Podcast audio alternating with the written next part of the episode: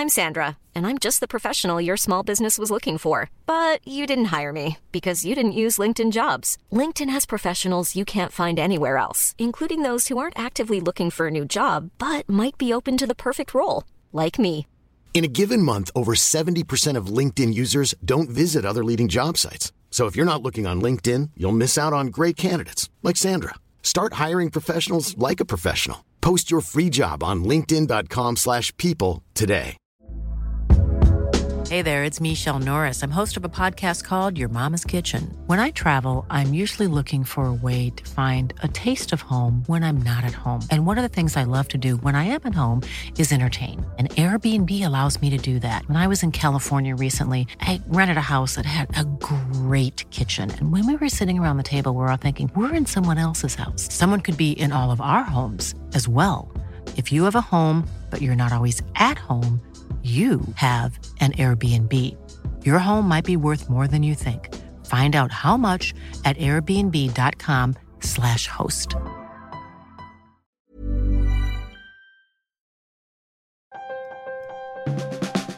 Welcome, welcome, welcome, welcome, welcome, welcome, welcome to the Trampoline Hall podcast. I am your host. I am Misha Glouberman. I'm the host of the podcast and also of the live show. What is Trampoline Hall, I hear you ask? Funny you ask, since you ask that every episode, and I'll give you the same answer I always give you, which is this Trampoline Hall is a lecture series. It's a lecture series that takes place in a bar, usually in Toronto, sometimes in other cities. Um, people speak on topics on which they are not professionally expert. It might be a lifelong passion, it might be something they just learned about. Sometimes they're ridiculous, sometimes they're very serious, but it cannot be their job to know the thing. After each lecture, we do a question and answer with the audience. I am the guy who does that.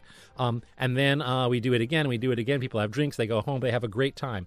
Uh, in the podcast, it's the same thing, except you're already home. You don't have to go home. Uh, it's fantastic. Here we go. The podcast on each episode we have one lecture uh, this season. All the lectures are chosen by Kate Bars, who went through the archives and chose uh, lectures for you. What lecture did she choose uh, in this episode? I will tell you. In this episode, oh, this episode, she actually chose a uh, repeat episode. If you're a longtime listener of the podcast, you might think, wow, I've heard this episode before. Well, you're in luck. You're going to hear it again. The topic is The Perfect Baguette, and the lecturer is Mark Ben David.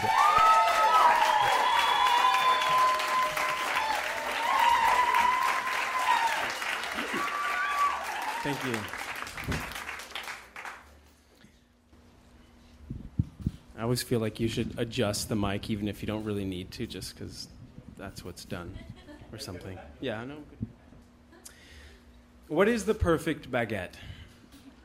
Maybe the question in itself insinuates too much judgment right off the bat. Maybe it suggests that the Frenchest of all things must naturally be concerned with perfection, and maybe that just shuts half of us right down, anyways. After all, isn't the baguette the emblem of the working class and the only bread in France whose price is declared and protected by federal law? Maybe then my question is wrong. What is a true baguette? What characteristics does a baguette have that bring it closest in form, texture, weight, and taste to what a baguette should be? And more importantly, why is the ideal of a true baguette important to uphold anyway? To defend the baguette is to defend our right to live properly. I don't mean richly or more like the French. It, it, just so happens that in the past 150 years, they have built a just society upheld by a pillar of patience and compassion, and that pillar is the baguette. I began baking when I was about eight or nine. My mother generally indulged me. I had a ferocious sweet tooth, um, but there was something more about the nature of baking which mystified me after I assembled its components, it began to have a life of its own. I started with simple stuff. I experimented with pound cakes. I made the ice cream cones for my 10th birthday. Uh, we often visited. we often visited family in New York, and for Independence Day one year, my cousin PJ and I made giant Rice Krispie square decorated with clumpy homemade icing as the American flag. Now, Lest you think I was born with some freakish talent to get every formula perfectly right, remember that every good baker fails a hell of a lot more than he succeeds at first.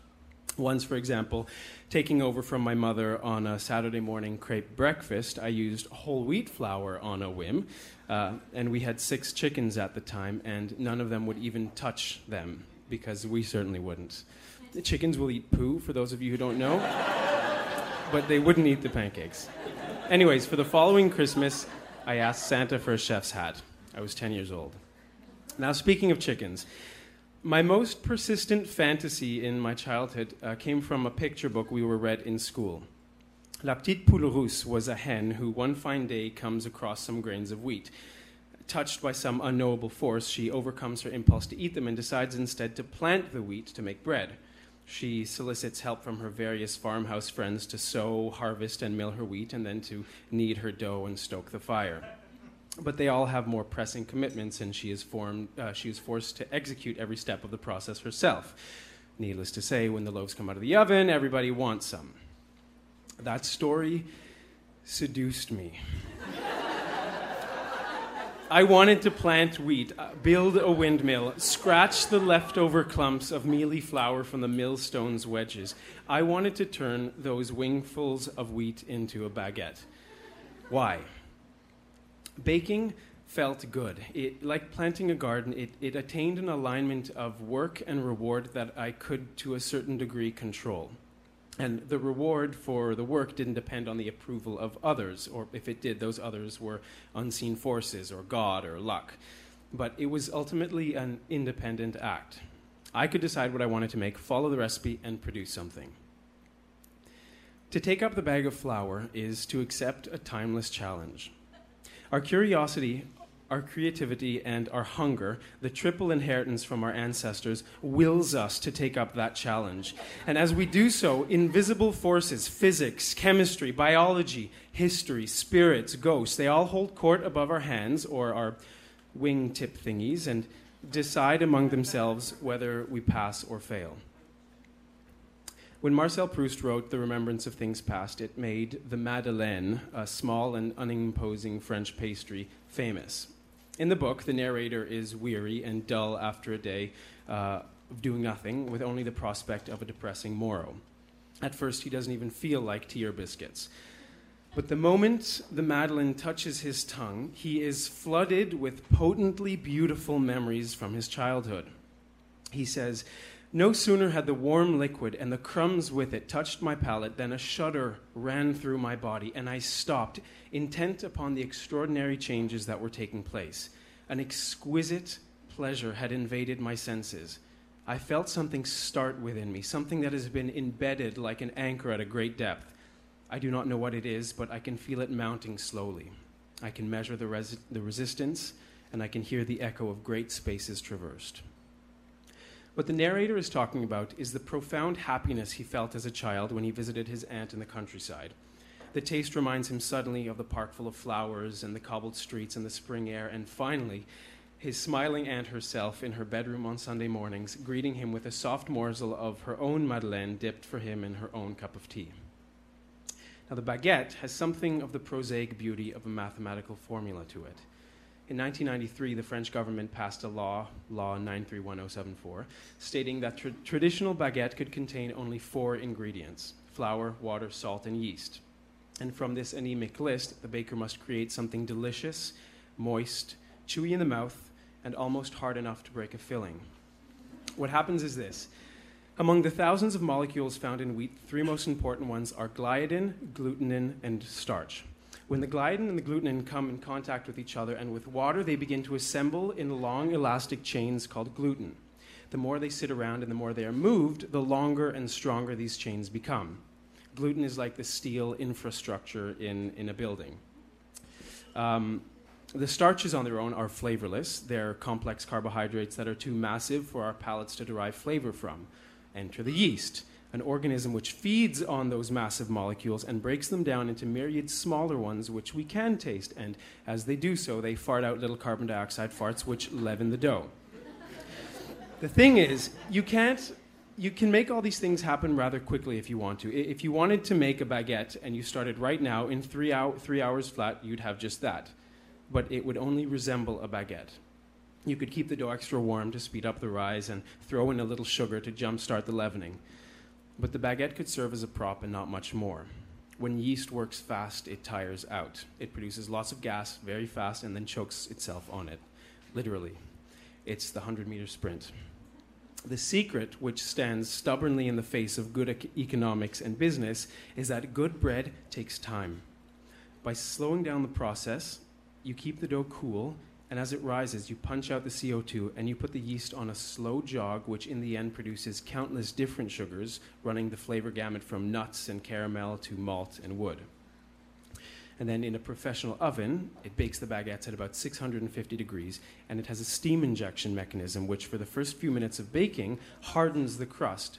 As the heat forces the steam into the outside few millimeters of the dough, the starch molecules gelatinize into a sort of wet skin, which, after the oven dries up and continues to get hotter, becomes a hard shell. And if you're willing to throw cups of boiling water into a hot oven several times as you bake, you can imitate these ovens at home. So, a true baguette will surprise you by the lightness of its weight and the pungent sweetness of its smell. The tops, quickly slashed with blades just prior to baking, allow the inner crumb to expand and bloom out. They should have hardened. These cuts are called the grigne. This translates as a fold of the lips to show the teeth. Yes, your baguette should be grinning at you, and that grin should be hard hard enough that if you accidentally were to strike someone behind you in line at the bakery, it should draw blood. and if you should find yourself biking, as French people are prone to do, it should last a few miles under your arm without changing shape. So, a few summers ago, I needed a job and I went to one of the priciest French restaurants in the city. The restaurant and its adjacent bakery were run by an Alsatian man. We'll call him M for the purpose of this lecture. His wife, a militant Bosnian woman, let's call her B, had platinum hair and a face mostly obscured by massive sunglasses. She would pull up in a black SUV around 4 o'clock in an actual cloud of smoke, and her hair in curlers and 6,000 keys on her keychain. She was like, imagine Donatella Versace, but beautiful and dressed as a stormtrooper. she terrified me. I loved M. He fulfilled the stereotype requirements of the French chef audaciously. He was fat and mercurial. The kitchen was his empire, and like an emperor, he didn't do much. His minions chopped and filleted and sauced and fried, while on occasion he poked steaks to check their readiness. He cursed incessantly. Once he referred to his previous wife as a cunt to their 12 year old son. He chain smoked in the kitchen just beyond view of the patrons who dropped on average 150 bucks for their meals. But a creative force burned inside this man. His sourdough cultures lived in great white buckets in the coat room. He claimed they were made from a bacterial culture started by his baker grandfather in France a hundred years ago. He'd smuggle them into Canada, and now they bubbled and farted underneath the checked mink coats. He said, any fucking asshole can make bread from baker's yeast. That's easy. Sourdough is different. At the time, his bread, while insanely overpriced, was better than anyone's. It had substance, it was chewy. When you bit some off, the part that remained in your hand bounced back slowly to its original shape. The crust was rock hard, and while his success depended on Torontonians accepting that there was something magical about his bread which made 25 cents of ingredients worth 575, the bread was actually simple. It took a day and a half to prepare. It fermented slowly, it rested overnight. There weren't any unpronounceable ingredients in it. He treated the grain with compassion and patience, and in return, it bought him a mansion in Rosedale and shopping trips for B to New York every month. a few years ago, Nigella Lawson was in town signing copies of her latest book. It was late October, and it was raining and cold, and I thought, She's far from her children. She's far from home. How can I comfort this woman? so I baked for her. I invented components as I went along, and then I wondered as I waited in line whether I would be accosted by her handlers or snubbed at by one of her many assistants. And when I finally stepped up to her podium, because they had put her like this queen up on this podium, um, I just blurted out, I hope it's not against book signing protocol to offer you something I baked. And she looked at me troubled uh, and concerned, like a mother would look at a child who's expressed some sort of self doubt unnecessarily. And then finally she said, No, of course not. How kind. It smells fantastic. Nigella understood. Of course she did. Amid all the kerfuffle around, around us, we were two strangers meeting on a deserted country road, shaking hands, discussing the weather or the almanac or whatever. Everything else, the photographers, the crowd, the knot in my stomach, her copious bosom, everything vanished. the baker doesn't bake to impress or show off. It is a private act born of an impulse which, after 4,000 years, we cannot suppress, or I cannot suppress. I bake because it makes deep sense to do so. I bake to give away the bread more than to eat it, and it is that urge to feed others which makes us all bakers, standing alone before a bag of flour, contemplating the possibilities. The smell of bread baking, like the taste of the Madeleine, awakens some primordial memory in us, which brings us running to the oven I think we all belong in front of. Mark Ben Davies, ladies and gentlemen. You're listening to the Trampoline Hall podcast. I'm Misha Goldman. Up next, the Q&A.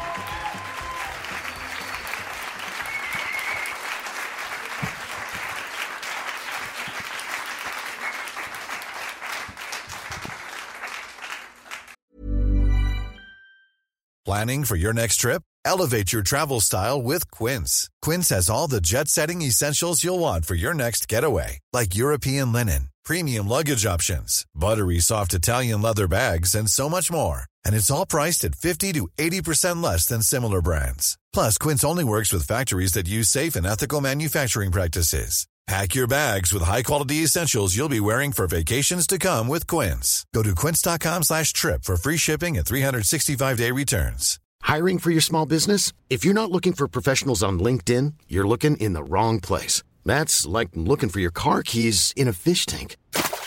LinkedIn helps you hire professionals you can't find anywhere else, even those who aren't actively searching for a new job but might be open to the perfect role. In a given month, over 70% of LinkedIn users don't even visit other leading job sites. So start looking in the right place. With LinkedIn, you can hire professionals like a professional. Post your free job on linkedin.com slash people today. Are there are there any questions? Why you, sir? Uh, is it too personal to ask what Nigella's response to your cooking was? So, did- yeah, how did Nigella like your bacon? Okay, well, this is the part that does isn't as sort of nice. I, I, she was she was wonderful, and and I, I opened it up, and she said it smelled fantastic, and um, then she sort of passed it to one of her assistants and said that she was gonna eat it all later that night. So whether she like sent it to the FBI or something, I'm not sure, but she liked the smell. That's the first. That's the first step. Do the accents again. It was rubbish. A real British person. Oh. Maybe she's from a different part of England. There's lots of parts in England.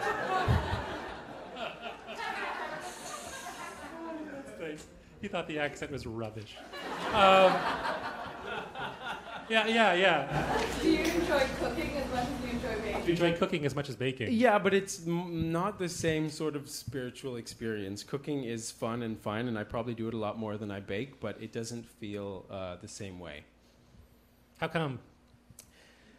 because it's all you doing it it's Right. or it's all me doing it and it's there's like it's just it's me and it's food and whatever but when you when you bake something it's sort of like this agreement with what you're creating that if you behave as you're supposed to it will behave and you never really know if it's going to until it's all over Right, and it all happens without you. Like it's kind of you set it Yeah. in motion, and then Yeah. it's like okay. it's like Uh, a baby Yeah, exactly. Exactly. If you're a very bad parent, it's like a baby. You just set it going, and then you come back, and when it's done, you see if it's okay. Oh yes, you sir. Yeah. So here's the baguette, the end game, or is it, uh, there, is there on stage for kind of, does it go with cheese or fruit? Well, that's the wonderful thing about the baguette. If you have, if you don't have Nutella or cheese or butter or anything, it can be the end game in itself if it's good enough. Um, oh, Well, for you, me, So for you, do you like to have a baguette just on its own, or do you like to have it with other things? Is that No. the question? baguette is like a desert island food. If there was only one thing, like it would go for that. But I, I eat so much bread that it's never really just like I always want to smother it with something else. Yeah, cheese, butter, Nutella. And that's not that's not like a controversial choice in the ba- in the baguette circles. Like people aren't.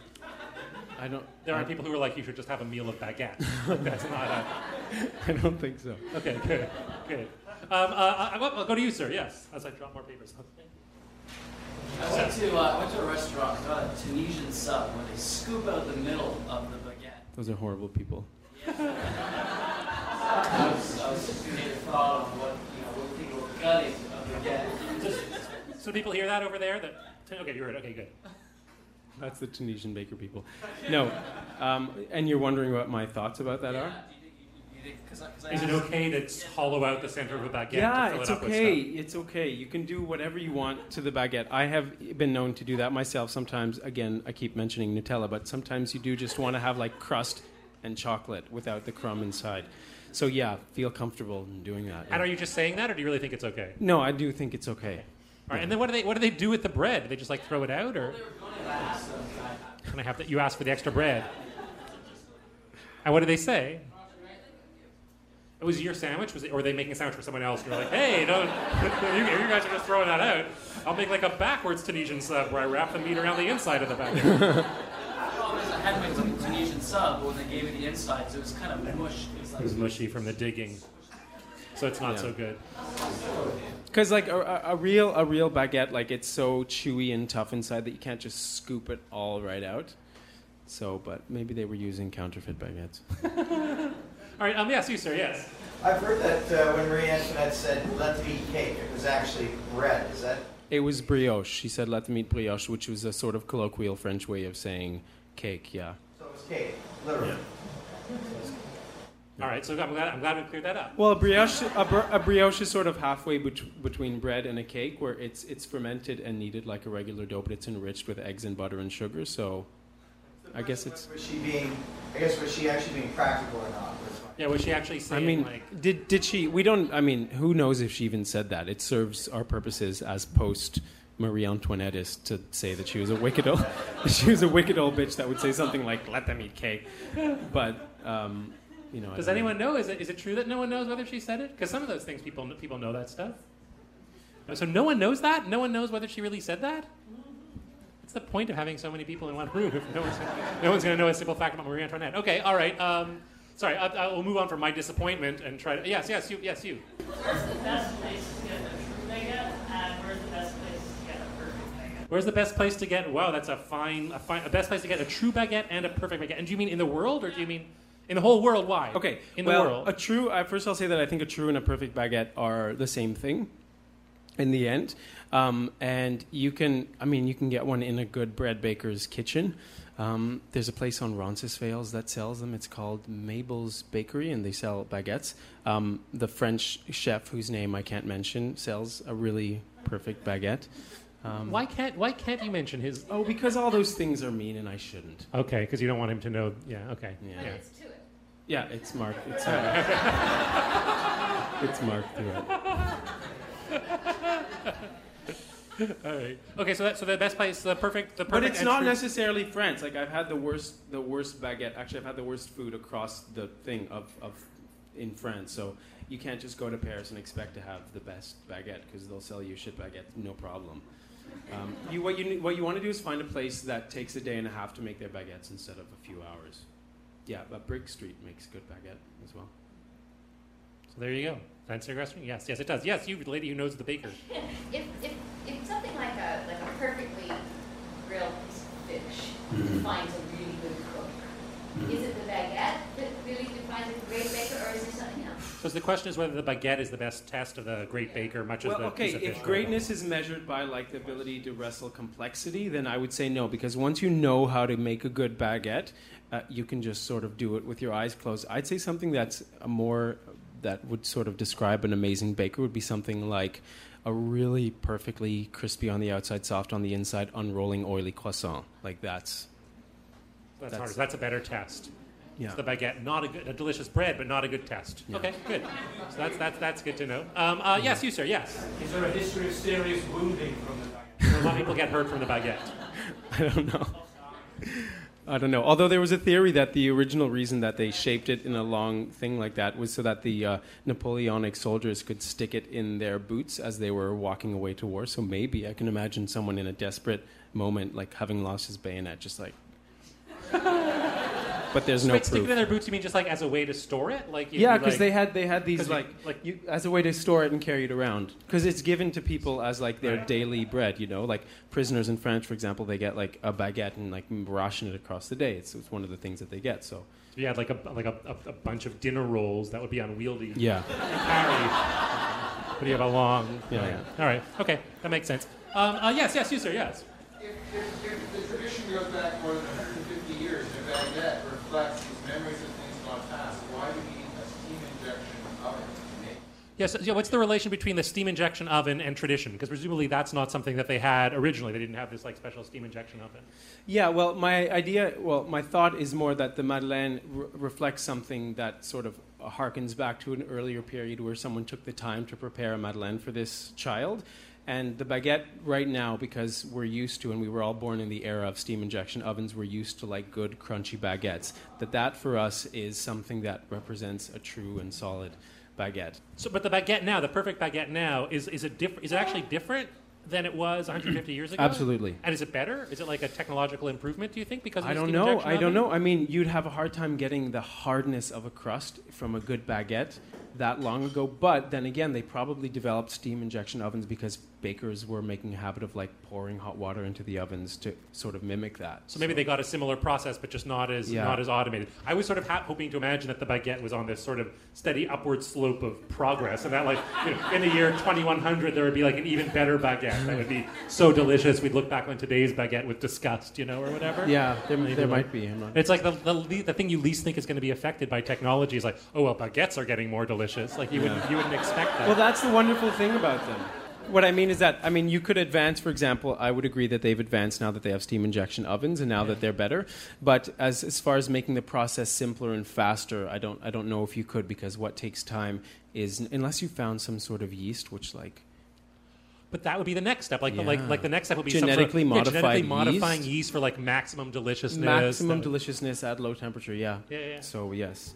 So there we go. So therein lies. If your question was, "What is the future of the baguette?" which I know, which I think it's fair to say it was, then the answer is that it lies in genetically modified yeast, that, is Yeast, yes. fa- that creates more deliciousness faster. Yes. All right. Yes. Uh, you, sir. Yes. So my friends in France would fight for the end of the baguette, the really Yeah. crunchy part. Do you have a favorite part? What's your favorite part of the baguette? Yeah. It's a wonderful question. I like tho- those those crispy ear top thingies, the grigne. I like those. Like if you if you get a good one, you can just sort of like tear it off sideways, and then you have like hard as rock leading into sort of soft interior in one bite. That is a very good part. Uh, yes. Yes. You, ma'am. Yes. Have you ever hurt someone with a baguette? Have you ever hurt someone with a baguette? Uh, I can't remember. Phys- physically, I assume. Uh, I can't remember if I have. Have you ever hurt someone emotionally with a baguette? I don't think so either. Really? Wow. So, so do you? So you the, the baguette? I mean, you is- apart from this audience tonight, but I don't think so. Uh, uh, yeah, yes, you, ma'am, yes. Do you have a favorite thing to bake? What's your favorite thing to bake? Oh, mother. Um, no, I was asking my mother, Oh, not your my mother mother. there. No, my mother. Because I was going to say, I don't know if you know, but you just said mother. No, as in most performance. As is the case with most performances, my mother finds the most conspicuous spot to sit in the second row under a light. Um, so I was actually referring and asking her. Uh, favorite thing to bake? Okay, um, probably croissants. Those are fun, yeah. And uh, is that true? Do you think his favorite thing to bake is the croissant? Because he likes the challenge. And are his croissants are they are they good? They are. They're pretty good. Do you bake? Do you bake as well?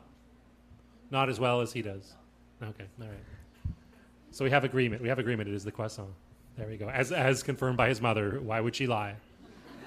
Anything else? Yes. Yes. You sir. Yes. Ace Bakery makes a whole wheat multi-grain baguette. Ace Bakery multi-grain baguette. Would, would you eat? Would you eat that baguette? I don't want to sound like a snob, but I wouldn't eat a whole grain, multi grain baguette, even not being a chicken.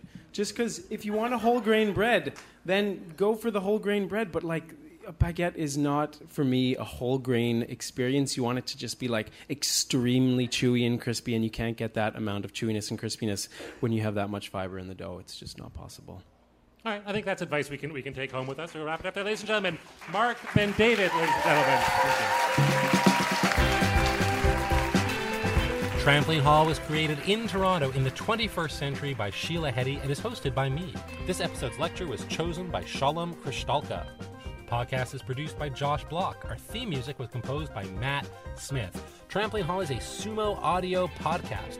You can subscribe to the podcast on iTunes or your favorite podcast app. You can also find us on Twitter and Facebook. Uh, if you enjoyed the podcast, it really helps us out uh, if you want to leave a rating or review on iTunes. So please go ahead and do that. I'm Misha Glouberman. Thanks for listening.